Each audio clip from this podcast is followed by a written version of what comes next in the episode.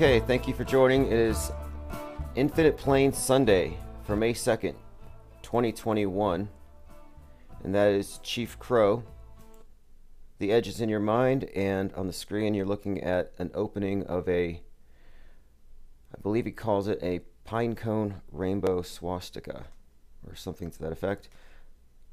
More East Coast listeners, I've noticed right now, because we're earlier, that's going to be the normal thing for weekends, if I can arrange it, where Sundays or Saturdays or both will be live at this time. There's a lot going on. New equipment arriving probably tomorrow or the next day for South Pole. So our studio is set up. We're going back into full production, weekly South Pole. For those of you who were there for the first part of season one, from basically like November to January, we're going to pick up where we left off with something of a finale, which I think everyone will appreciate. Okay, topic today, Chinese space junk falling down. You heard it here first, helmets. You'll have helmet Karens. You'll have people crying the sky is falling. So you thought the mask was bad enough, we'll wait until they mandate helmets, and it's going to happen because the same experts are going to say so.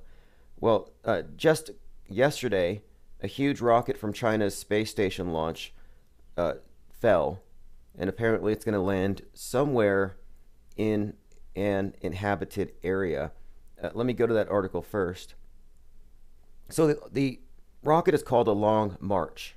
That alone is interesting in the context of, I consider the space program to be a Trojan horse for world communism, and the long march through the institutions that the communists said it would take to subvert the Western mind, I believe has been achieved through the space program magic show.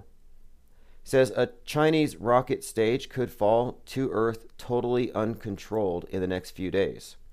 Uncontrolled deorbits can rain heavy chunks of rocket on populated areas. It says the enormous rocket body is shooting around the planet out of control and will fall back on the Earth within a few days. And I've been looking at the comments on various videos and news articles about this, and a lot of people, the same ones who think that China caused the pandemic, are the ones, they're going to say China's doing this on purpose. So it's a 21-ton object. It's the core stage of the Long March 5B rocket launched on Wednesday, because they're making their own space station. How convenient, right? Their space station goes up. Russia abandons our station. It seems like something's being set up.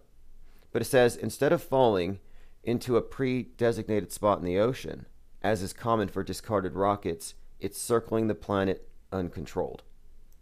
So those of you who know about the fakeness of, well, orbit, know this is a hoax, but it doesn't matter. The masses believe it. So generally, they deposit their space junk and dead satellites in a place called the Pole of Inaccessibility, which is probably the place is fascinating in itself, but that's where they generally do it, which is fascinating for a few reasons. One, it's the place that Jules Verne pinpointed as Point Nemo for the 20,000 Leagues Under the Sea. It's the point where H.P. Lovecraft said the Elder Gods crash landed. So it has this crossover between science fiction, kind of horror science fiction, and NASA calls it the satellite cemetery. So anyway, that's where they're supposed to drop these things, which kind of for me raises the question, you can target drop a dead satellite, put it into orbital decay, and just land it anywhere. Doesn't that mean that every satellite, every piece of junk is an ICBM, like a bomb, essentially? Anyway, it says the rocket body is going to fall in the next few days. It says since 1990, nothing over 10 tons has been deliberately left in orbit to re-enter uncontrolled. So the problem with this, in my view, is like, okay, so you've got the Earth, which is just a little fragile blue ball, like an egg. You don't want to crack. It's like fragile. All life is there. All life that we know of in the universe. And if you look behind you from space, you can see this infinite bottomless trash can with wormholes, black holes, and stars that could incinerate anything. So what do? They drop their trash on the only spot known to contain life. NASA did this on March 11th. They dropped a 3-ton battery. It's like, wait, that's going to kill a whale and probably a village. Why couldn't you have just tossed it into the trash can behind you?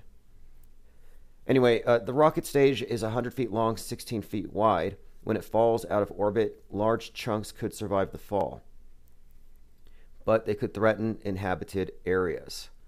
So that's what we're looking at here. Now, let me go ahead and show you the response from an auto believer. So I'm one you would consider to be an auto hoaxer. I'm considering it to be fake until proven real when it comes to an extraordinary claim, and this would constitute an extraordinary claim. But now here's someone, a TikToker, which tells you everything. This guy on TikToker is warning you about the sky falling. Just ignore him when he fixes his hair. I got a bit of bad news for you, some bad outer space news that's kind of important. This week, China launched a rocket for its space station, and that went great. The rocket is successfully in orbit, but the launcher, which is the size of a 10-story building, accidentally also went into orbit and is descending back to Earth, and no one knows where it's going to crash or what it's going to crash into.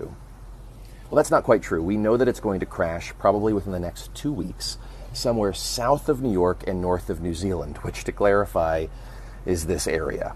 Is this a big deal? So the map he shows is basically anywhere where there's people. So the penguins are safe, but Canadians kind of look safe. But anyway, this is someone who believes it's real. So the sky is falling. A few more seconds here.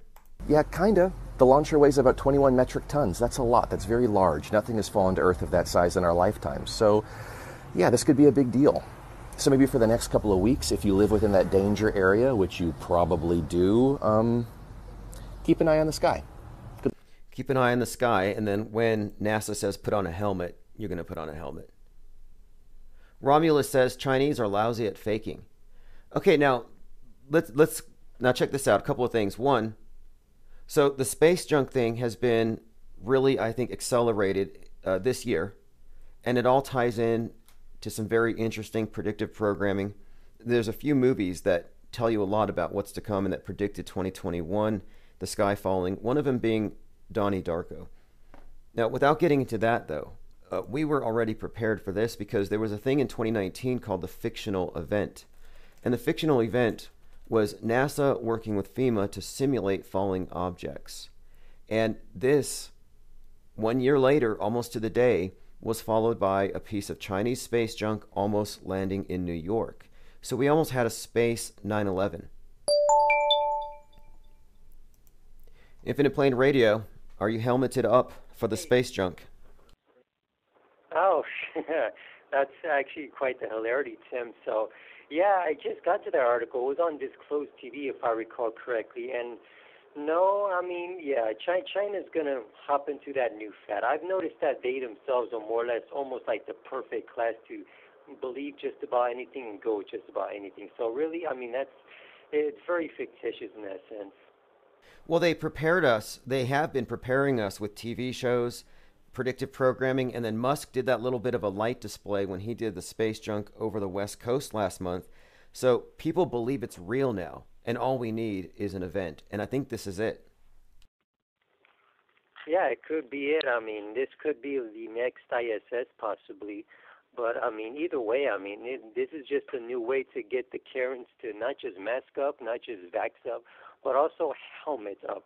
Now they'll just look like the TV trope that was the mentally challenged persona, you know, where they wear the bike helmets and they just look stupid in them either way.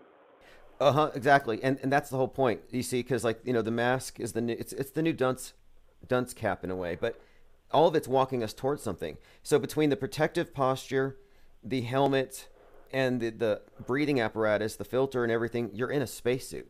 They're getting us ready for the space age, and this is how it works. And I think this is, you're going to see it. I think we're going to see people helmeting up. They sold Kevlar backpacks after Parkland. So yes, I want to get into that business. I think of, I don't know, maybe like Kevlar umbrellas. Like, what kind of stuff are people going to fall for? Well, I mean, if you're really into it, I mean, just a little bit of a, well, not really advice, but just a little bit of suggestion. So you could actually start with, say, carbon fiber Looking at outfits, I mean, maybe start with a little bit of gloves. I mean, make it a little bit vesty-like. Maybe a little bit of vest in themselves. I mean, I don't know. They may as well just start wearing Kevlar vests, the whole entire SWAT and anti-terrorist outfit. I mean, hey, I mean, maybe you could persuade people into getting arms one day, but I mean, that's still a little far. But other than that, I mean, maybe a little bit of Kevlar mix, carbon fiber, titanium. I mean, you know, just to make it more punzy. But yeah, I mean, no, the average person really will. They'll buy anything just to dodge these acclaimed fads. I mean, we basically went from war on terror, war on drugs, which respectively we had to fear a bunch of Mujahideen Muslim, which Al-Qaeda means the satellite, and then the second part being we had to fear a bunch of narco cartels that the United States through Operation Fast and Furious aided.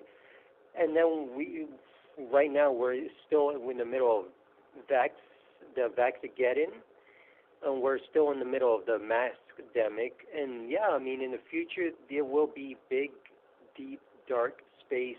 I mean, look, if Bill Gates is going to block the sun, I mean, just make the whole sky set black. I mean, that's basically all he needs just to accomplish a space age. Oh, yeah. I mean, look, if he can literally darken the sky or tint it red, they can convince the next generation that they're on Mars and they were born on Mars. That's how much control these seemingly, they're almost godlike at this point if they can do this type of stuff and get people to believe it. And it's working. So what do you think about the fact that this piece of space junk is from China?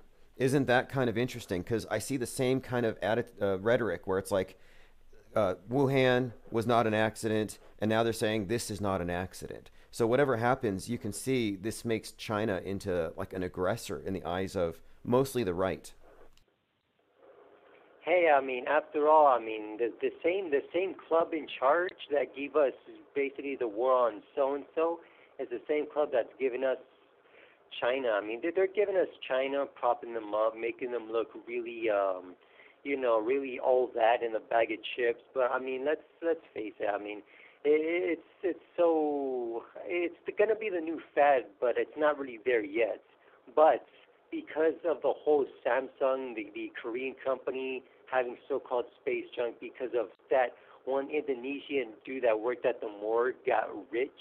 Because the whole industrial complex keeps shooting out petrified wood, selling it as an asteroid. Unfortunately, yes, it seems all too persuasive towards the auto-believer, towards these space atheist junkies.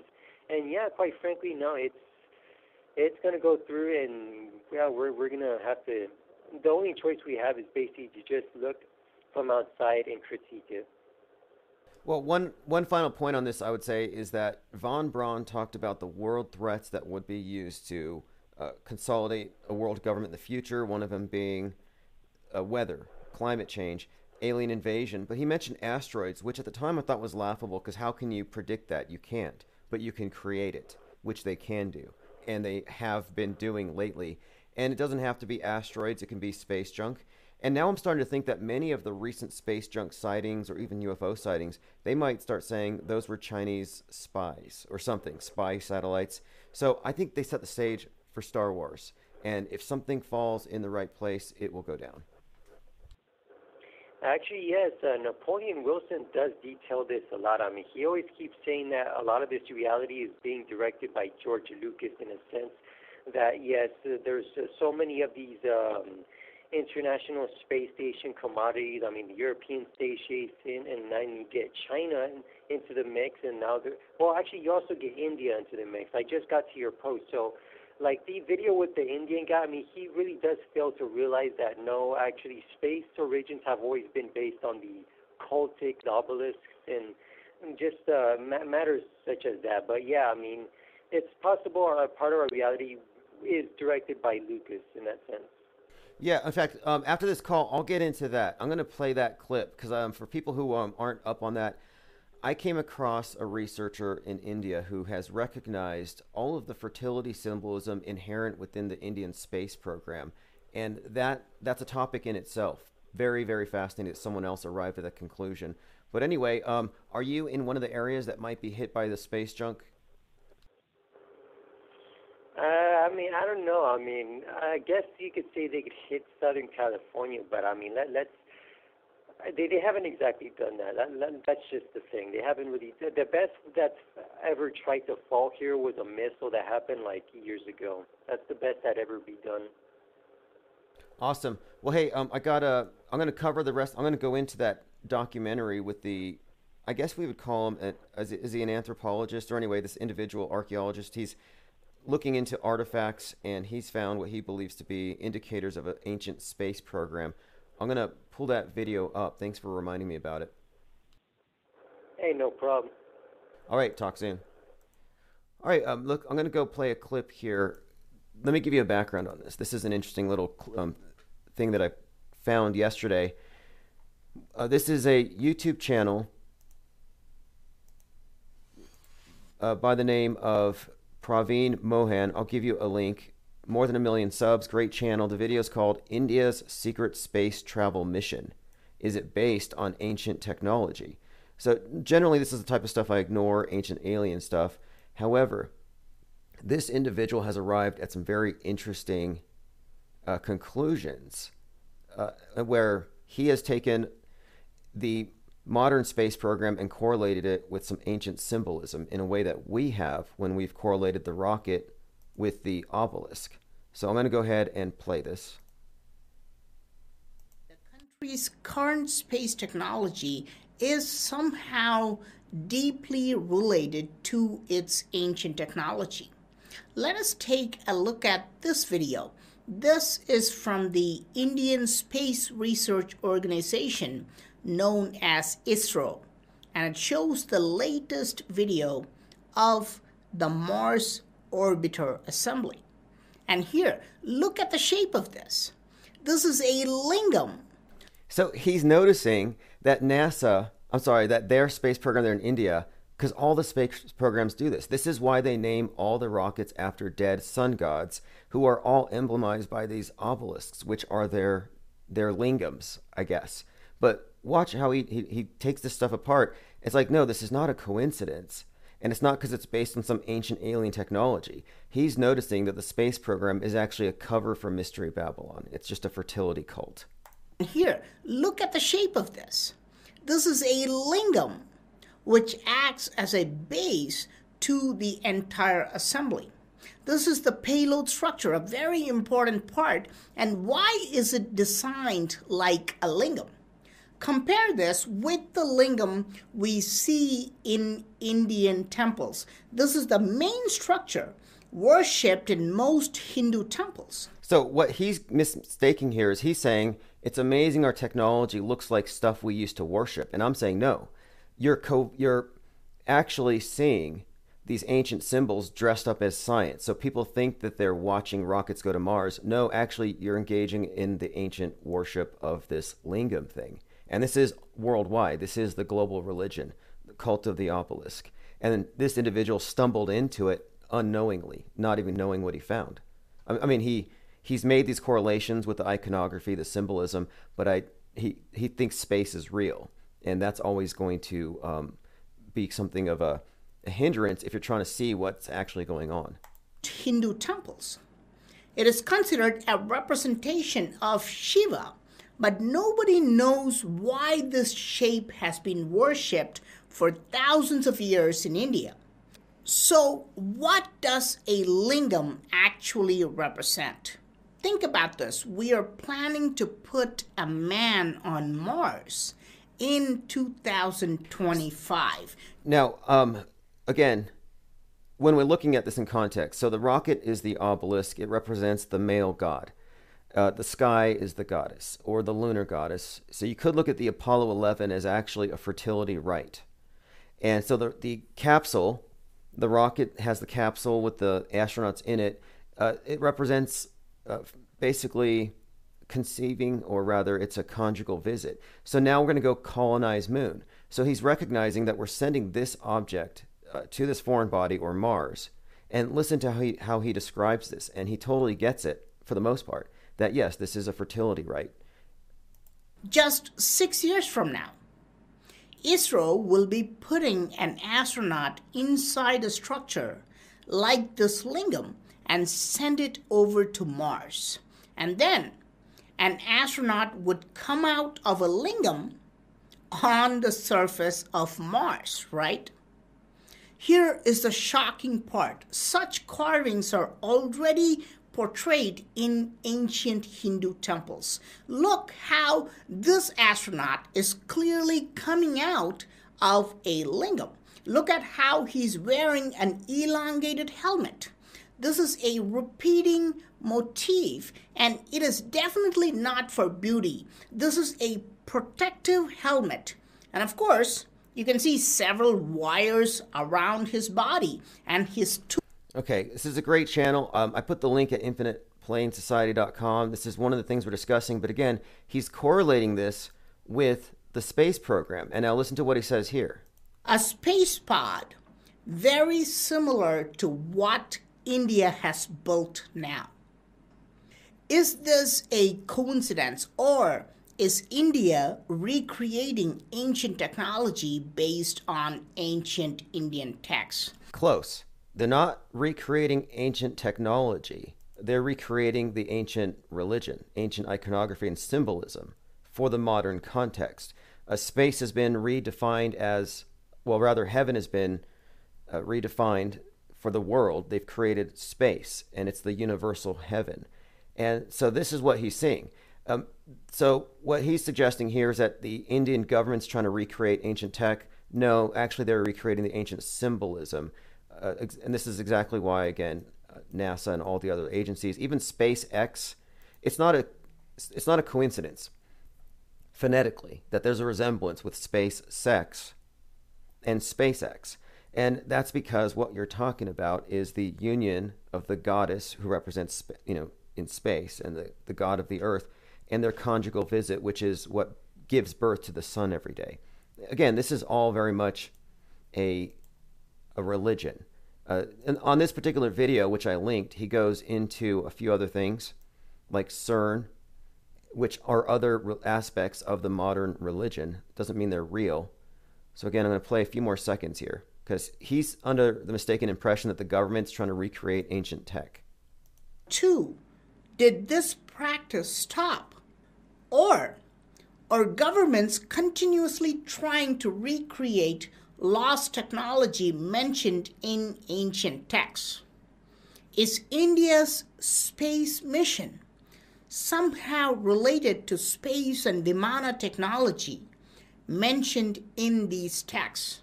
Or is this all a mere coincidence? Third option, but very close. Third option. They're recreating it because this is, again, the cult of the obelisk, and they got the entire world to bow before this thing. All right, so let's move on. Astronauts right now are training. If you didn't know, they're training to fight aliens. And they're doing it in simulation, which means they're probably recording it and pretending it's real so they can put it on the news later. Fighting aliens with Space Force at high seas. Commander's Report, Lunar Day 6. So I was reading this description of how they're actually fighting the aliens, and it's kind of, well, it looks like a lot of people just LARPing, basically.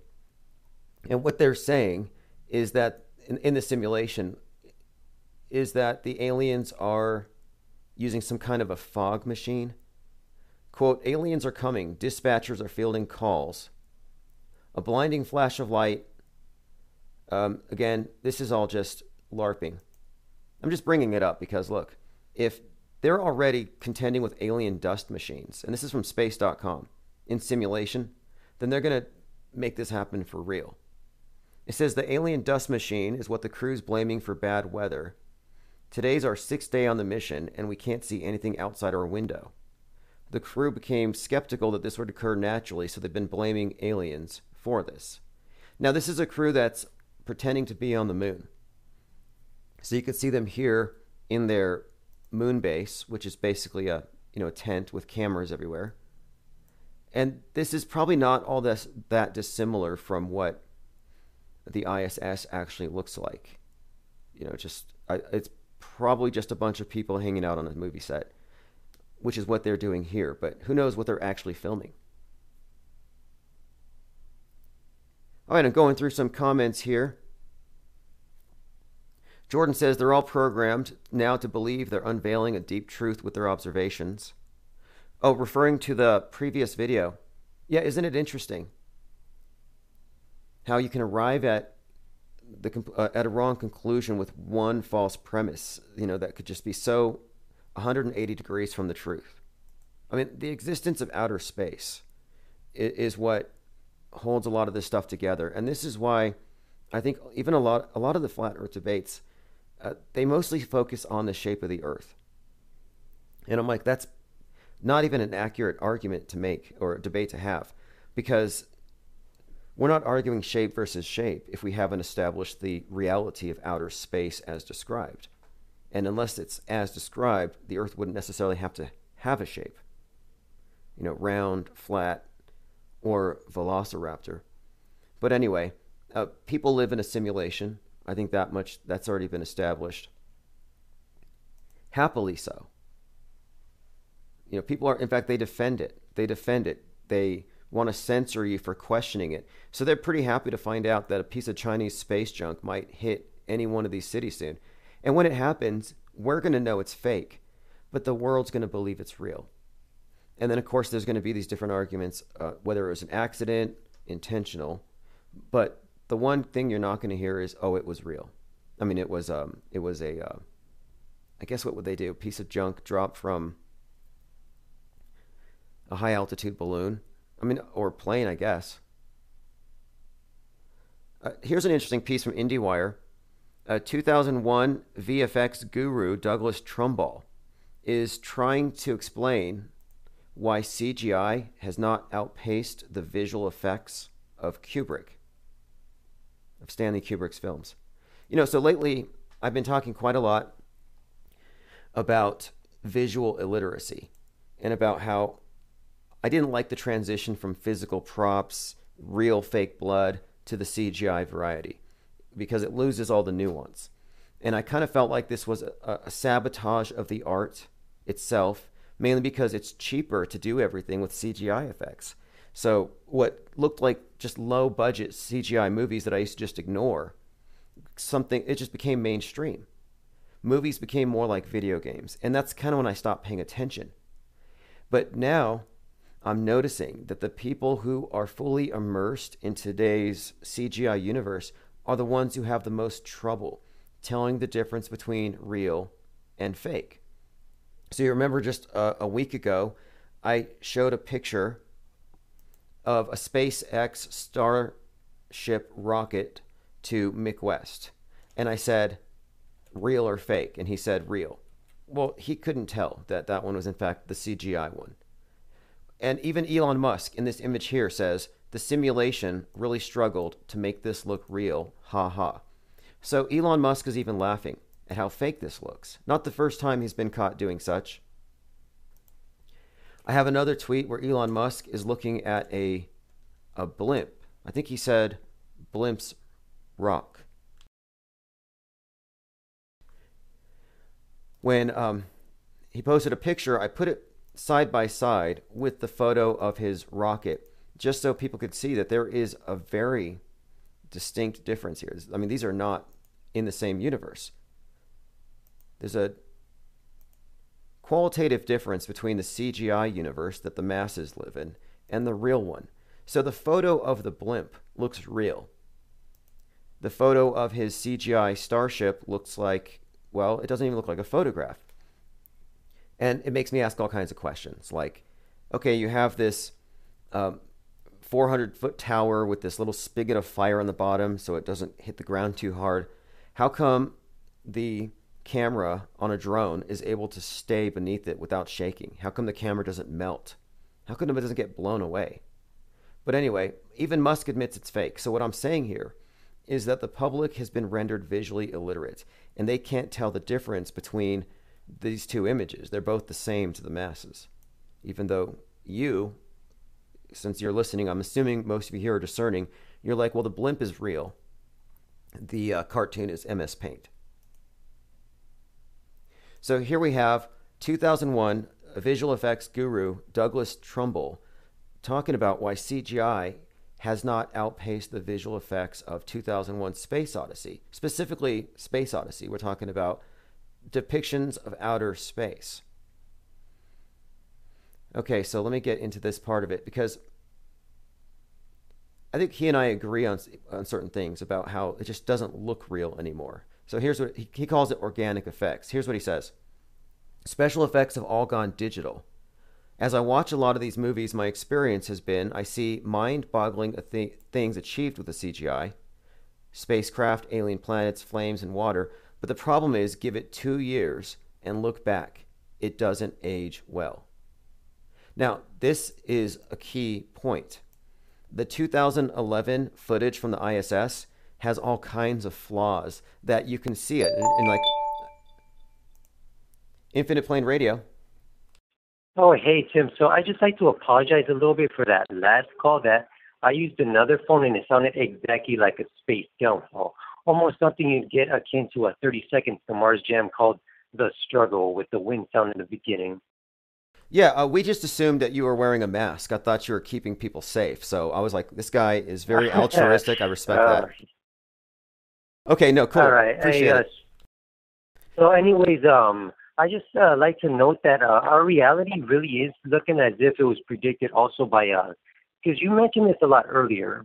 And it looks like it's also being treated a lot by 90 bands. And I couldn't help this one band called Morbid Angel, and they had this jam named Fall From Grace. When we look at the album cover from its album, it got almost exactly the same art that Lil Nas X had from The Shoes, like where it's just, you know, this kind of nearly goryopic kind of a takeover of the hell kind of theme. Oh, yes, yes. The art comes from the same old grimoires and stuff. Definitely. I'll have to look at that because, yes, this is a key thing. We're always analyzing movies and sometimes novels. But the music is one of the key components to shaping the modern mind. And it seems like a lot of 90s music was shaping people. Like, you might think you're an outsider, but how do you know that your heavy metal album wasn't just conditioning you to be a CNN believer? Exactly. I mean, it's almost like it's written by, I don't know, I mean, it's hard to tell. I mean, if it was probably written by either Anton LaVey or just some other wizard mason straight out of the 25th degree lodge or something. I mean, yeah, it's definitely something like that. Yeah, I just wanted to put that up from there. I mean, I'm not sure if you'd like to mention more about the space fraudery, because I don't know, a lot of this auto-believer stuff is really getting to know more and more through these just the whole stars thing and that the virtual reality. Yeah, that's exactly what it is. I mean, I ended up buying actually a few of those like 3 years back, and while they were okay, unfortunately, I mean, let's face it, I mean, there's got to be a point where actual virtual reality users have to tell the difference. I mean, there's got to be a breaking point of some sort, because the way SpaceX does some of their models, it's either blurry or when you notice that it launches up, like it just looks a little bit like CGI, and always has some little animation playing with you, like the falling man, and that's something that actually take very note of. I mean, at some point they just gotta lay away from it. Well, you know, this is like an interesting thing, and this director, this visual effects professional, Doug Trumbull, brought this up, that the CGI just doesn't age well. It's a new thing and it's evolving in front of our eyes. And so this is why I was into film studies. I was majoring in that for a little while, and everything was going to CGI because it was cheaper. And I thought, they're sacrificing the art. I thought that was just what the people who don't have big budgets do, that the people with the money recreate the stuff so it looks real and you have organic effects. And no, that's not the case. And when it comes to outer space, they're going straight CGI, and they always have. And the point he made about how it doesn't age, well, every 5 years, if you look at the space station, look 5 years back and then 5 years back, you can tell that it wasn't the cameras evolving, but the special effects. Yeah, that is very noticeable. And there's even shots where you have, say, group photos inside the space station. And one of them just had, and this is a recent post by someone out there, so they had themselves huddling together, you know, a happy shot. But then you notice on the bottom left, you see fruits that are just sitting there. There's no zero gravity making them tilt, you know, like upside down, like a bunch of free moving objects. There's no sort of hovering machines, at least make them float higher. No, actually, they were just sitting down there. I mean, that's really where it also comes down to sometimes. I mean, they just make these mistakes that they don't even want to take account to. Yeah, there are continuity flaws. Mistakes like that are very commonplace in the ISS. I noticed that. I noticed that they're having lunch and some of the apples had gravity and some didn't. Very, very inconsistent. And there are just things that they just cannot do. And this is why they're terminating this station. So the new one from China just had a first piece launched. So they're already building the new station. They're phasing this one out. And of course, any day now that piece is going to come down and hit something. I hope it hits Seattle. I mean, no offense to anybody in Seattle. Well, I mean, after all, the 311 thing did get Seattle real good. I mean, remember that release, the Kraken thing? I mean, that was so notable. I mean, their programming with the Kraken really hit 311. I think another maximum before the actual 311. I mean, that's very notable as well. Oh, yeah, absolutely. And you know, so something else, because these dates are intriguing, like 9/11, these dates are chosen. That's actually a New Year's date on the Coptic calendar, and it ties into the Dog Star. Interesting things with 9/11. But the replacement tower for the Twin Towers that was erected 13 years later was opened on 11/3. They chose that date to open it, of all dates. Yeah, that is very interesting to know. I mean, 11/3/2014 in that case, or year 214. So yeah, I'll just let you get back on track. I mean, that's very notable, and of course, definitely won't bother using that other device. I mean, that's already too much struggle of the wind.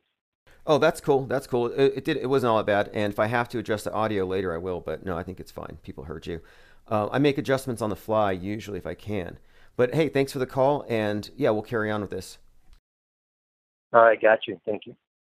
All right, so yeah, we're talking about how you have the leading special effects guy, the visual effects Douglas Trumbull, CGI expert, admitting that they still can't do better with CGI than what Kubrick was doing. And he says the problem is if you give any kind of your CGI a look again in a few years, it doesn't age well. It doesn't. I find it to be hilarious. Like when I'm looking at the ISS and all the fraud, I'm not mad. We're actually laughing at it. It's like Mystery Science Theater 3000. We're a captive audience forced by some evil entity to watch bad science fiction. What are we supposed to do? But now here's what he says. The new stuff does get better every day, but I look back at the things we've done with miniatures, and they have aged beautifully. They look as good today as they did then. They still look credible, even though they were made 50 years ago. So making miniatures using models, doesn't have to be miniatures necessarily, but using any kind of a model, a physical prop, is going to age better than some CGI simulation. He says, this is what I call, quote, organic effects. Miniatures, liquids, fluid dynamics, beautiful stuff.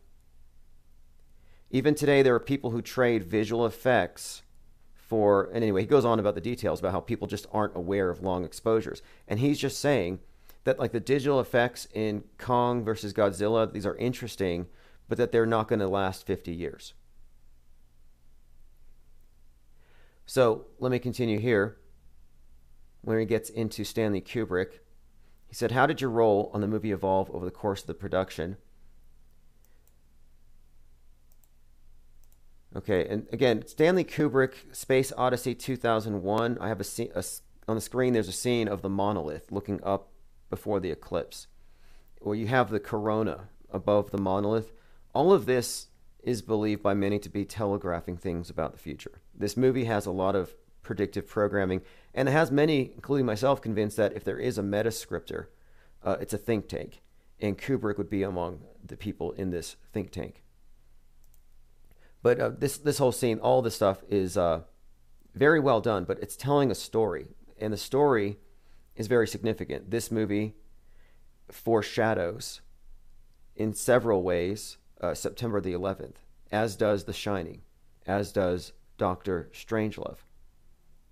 But anyway, this is Kubrick talking about special effects and Douglas Trumbull, and he says, the art department had designed it out well with fiberglass, and they're talking about the moon bus.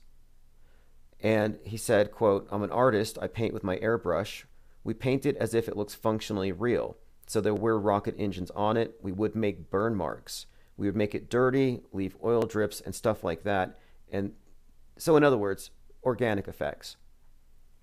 So the criticism here is of how special effects have not really been able to improve upon what used to work. And as it relates to our interest in this with regards to the space station, they're replacing everything that they screwed up for the last 20 years, and it's going down with the ship. They're phasing it all out, and you can expect that the new space stations will be, well, realistic enough to that you won't be able to poke holes in it. So poke holes in it while you can before they bring it down. I want to do a follow-up on a topic we brought up the other day, and this ties in to, if you haven't been to the metascript.com, this is where we're putting a lot of our, we'll just say puzzle pieces, things that we're finding, little anomalies in the news that suggest that things might be more scripted than they appear. And one of the things I was noticing after the Dante Wright shooting, which was in the Twin Cities, on 63rd, close to where Floyd was killed. And of course, all of this stuff is documented out here. Very significant that George Floyd was killed on May 25th, sunset at 8:46. He suffocates for 8:46. The Twin Towers were hit at 8:46. The 8:46 was used as a symbol, as a sort of a way of, I think, identifying, or rather pointing at the real meaning of this event, correlating it with 9/11.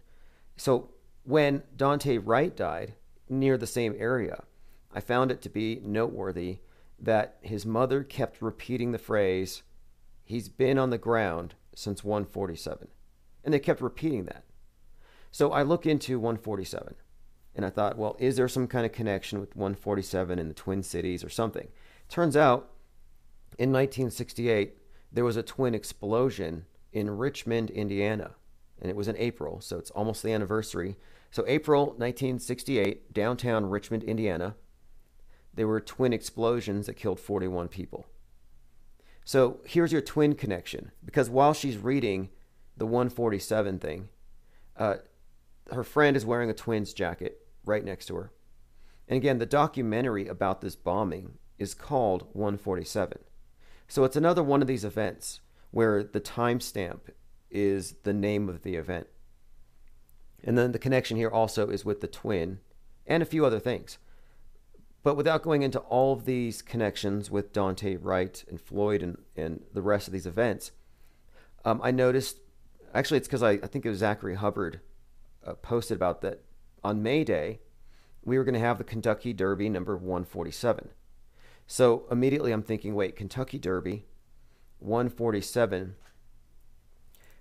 In proximity of this, maybe there's something relevant here, something that's connected to this other, this bigger picture. So I take a look at it, and it turns out that the place where they're holding the Kentucky Derby has these twin towers. They call them the twin spires at the Churchill Downs. So I'm going to play a short clip so you can hear a little description of the twin spires at Churchill Downs. And this is very interesting in terms of the correlation, as you'll see, to recent events. Makes Churchill Downs so special, the iconic twin towers and twin spires. So the iconic twin towers and twin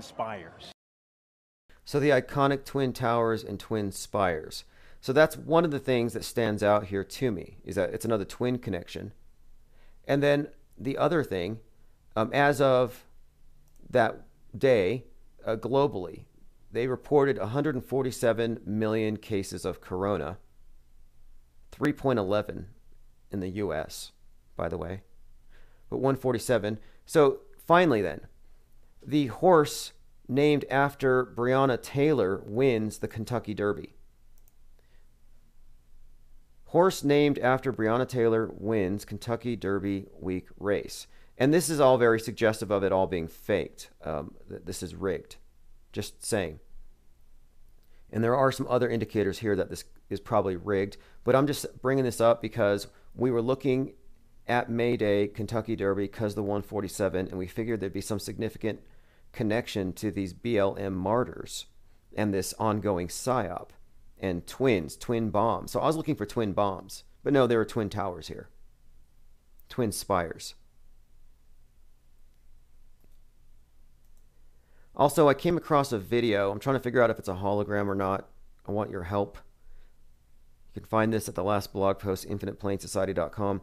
After Prince died at 57, or fake died, his death was somewhat reenacted. It was a tribute performance by an acrobat, a 42-year-old named Pedro, who's in a purple glowing cube 100 feet above a stage, giving a performance when he falls to his death in front of thousands of people. Immediately after, Green Day hits the stage and they start performing. Now, a couple of things about this. Green Day is heavily implicated in all of the Space Needle, Seattle predictive programming. Washington is state 42. This guy's 42. A lot of these things overlap. And so it's very significant, I think, that you have a 42-year-old falling from this cube thing. Again, before Green Day, not sure if this is real. I'm trying to determine, could this have been made to... I don't know, simulated with something like a hologram or something. So I put the link there. But again, there are some interesting correlations that I want to bring up. A couple other things. Space Needle in Seattle is 42 meters wide. It takes 42 seconds to go up the thing. A 42-second elevator ride. None of this stuff is coincidental. Those are just a few, but... there is numerology and occult symbolism all over everything, pretty much, at this point. I'm going through some comments to see if I've missed anything. Seattle is the Emerald City. That is correct. In fact, that point is mentioned or brought up in Let's Start World War III by the band World Order. This video, which was released on 311, 2018, has kind of a theme of starting World War III in Seattle. And of course, it starts off with an American flag and all these Trumpers with their Trump haircuts with one finger up for one. But by the end of the video, the same group have a quilt of all the world's flags, and it says, "We are one." And the song's kind of mocking Trump. They kind of give a faux Trump assassination. Let's Start World War III. And again, this is interesting in itself just because it's in Seattle and it says 311. And if you remember, ground zero for the pandemic was Seattle, and it was in March on the 11th. So 311 was the date that World War III started. If you look at the pandemic as World War III, a global war against the individual, however you want to look at it. But we knew it was going to happen. This video is one of the things that was indicating that Seattle would be the place. But throughout the video, they're on a yellow brick road. And I have seen a lot of interesting symbolism around a lot of these cop shootings or these police killings where they're shooting people that they pull over, like, you know, George Floyd, just... Many of these events have symbolism that tie into the bigger picture. And I want to get more into that as well. Like the I can't breathe thing, very significant in the bigger picture.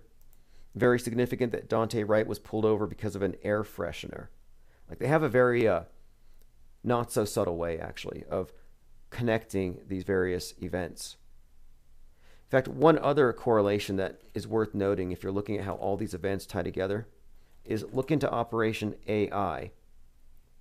Operation AI was the Japanese carrier-borne air attack on the U.S. Pacific Fleet at Pearl Harbor. So Operation AI, well, AI is also a Stanley Kubrick film that was released 2001, and it's intimated with Hell 9000, the artificially intelligent thing.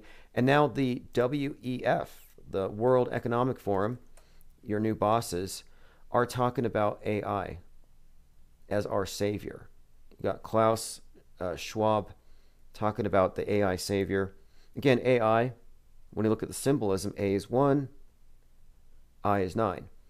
Pearl Harbor, therefore, has a 19. 9/11, you have the 19 hijackers.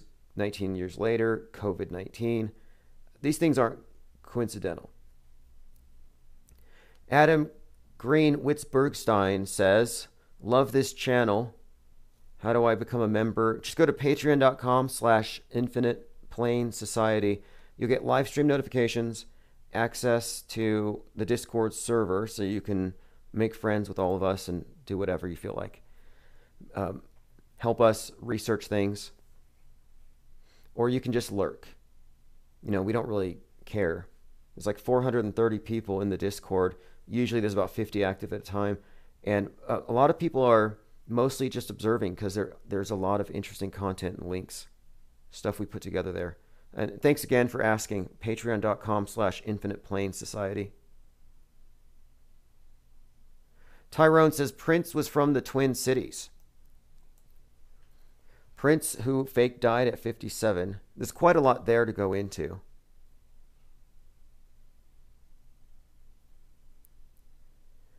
All right, let me see what else we have. Now, the band 311, by the way, you know, the music band 311, they had an album called Order Out of Chaos that came out just, and it's called From Chaos, excuse me. It was their 6th album. The band 311 came out on June 19th, and the cover has a pretty obvious COVID. And it has a few songs about, I think that might relate to 2020. Sick, tight. I guess that would be one. Anyway, that's another band that also has many references to Seattle, this Space Needle, whatever the coming event is with the Space Needle. You know, looking back, you know, you could have said, why didn't anybody see 9/11 coming? You know, just by looking at all the movies. Well, it's because nobody knew the game plan, how media actually worked. Now we do. So we already have a bit of a lead on this one. So just keep your eyes on the Space Needle. I'm hoping that's where the piece of Chinese space junk falls from.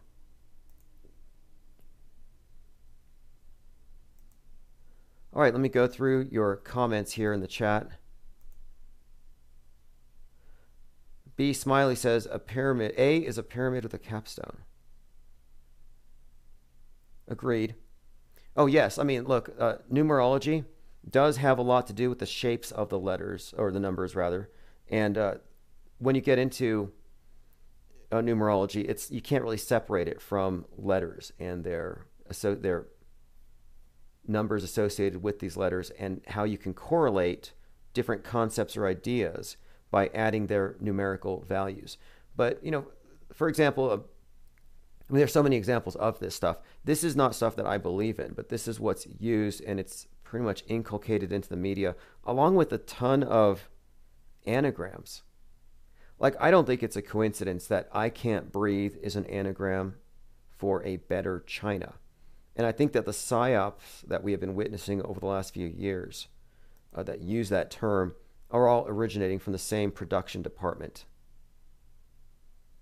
B. Smiley says, sorry to my Kelly friends, but I hope the space junk falls in Los Angeles. Now, look, there's Ellen Moore. And Ellen Moore predicted pretty much the lockdowns and COVID with V for Virus or V for Vendetta, in 2005's movie, but it's one of his graphic novels. Well, he had a graphic novel, you know, The Watchmen. And one of his comics from 86 was about space junk. I think it was called She Was Killed by Space Junk. That was like the title of the episode. Well, anyway, the HBO episode was on November the 3rd, 2019. She Was Killed by Space Junk. And the 11-3 thing figures prominently in a lot of the predictive programming and stuff, suggesting that, you know, the world's going to end. But it all does point to Washington. So now, again, we had plane parts falling from the sky in February in Colorado hitting a house on Elmwood Street, or Elmway? But the point is, this was in the news, and then it happened somewhere else, where plane parts falling from the sky was suddenly a thing. The one in Colorado was very reminiscent of the movie Donnie Darko in several ways, but without even getting into that, NBC had a series called Debris, about debris falling from the sky from space wars, and they have to contact trace anybody who finds a piece of the debris. So they kind of mix everything in. Contact tracing has been a huge part of the alien mythos and all these movies for a long time. A lot of overlap between alien invasion and pandemic response.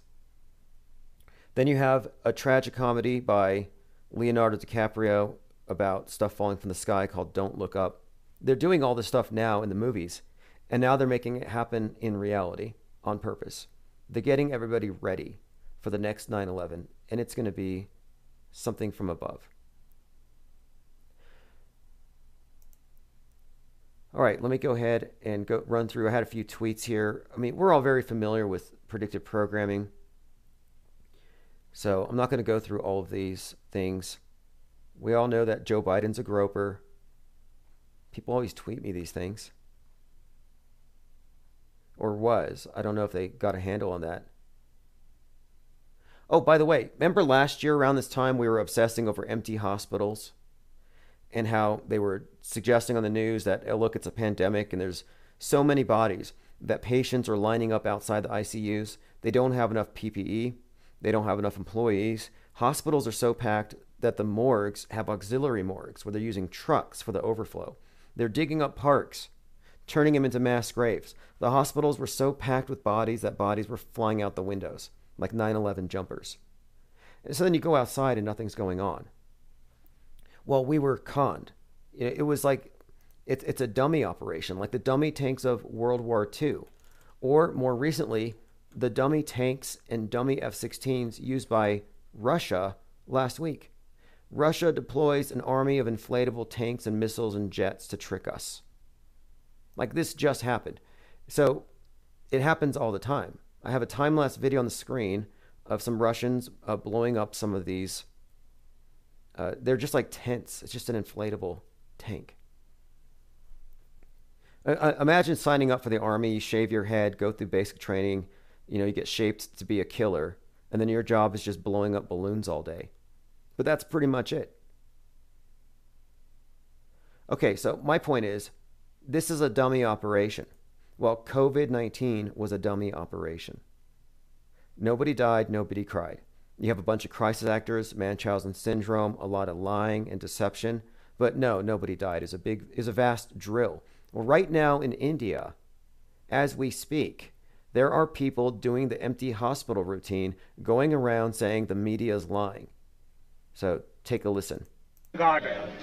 जो media कई दिनों से पेश कर रही है दिल्ली में corona महामारी के रूप में फैल गया है लाशों के ढेर लगे हैं शमशान घाट भरे हुए हैं तो देख सकते हैं ये दिल्ली का निगम बोध घाट है. He says now you can see this is the largest hospital. He says all the pyres are empty. So the fires that you see on the news, they're empty. He says only routine. There's no dead bodies here. It's not so dreadful. The media is scaring the people of Delhi. The language of the media is there are stacks of bodies. This is a quote. There are stacks of dead bodies. The hospitals are filled. There's no place to burn the dead bodies.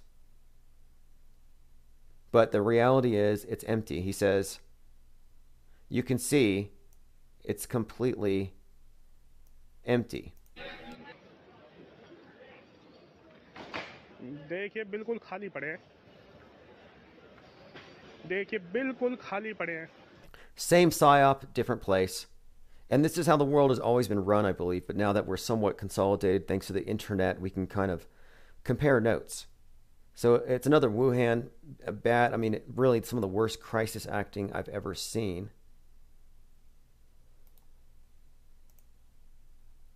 All right, again, I'm going through my Twitter feed. If you want to follow me there, I'll put a link. And we may be back later.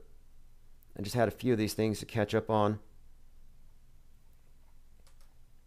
Sky is falling. That's the main thing I wanted to bring up here, and people will believe it. I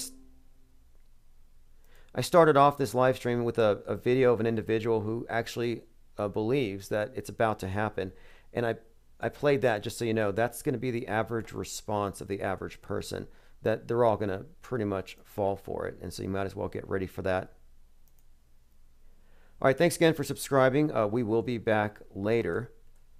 This is MVP. Your reality is fake AF. Have a great day.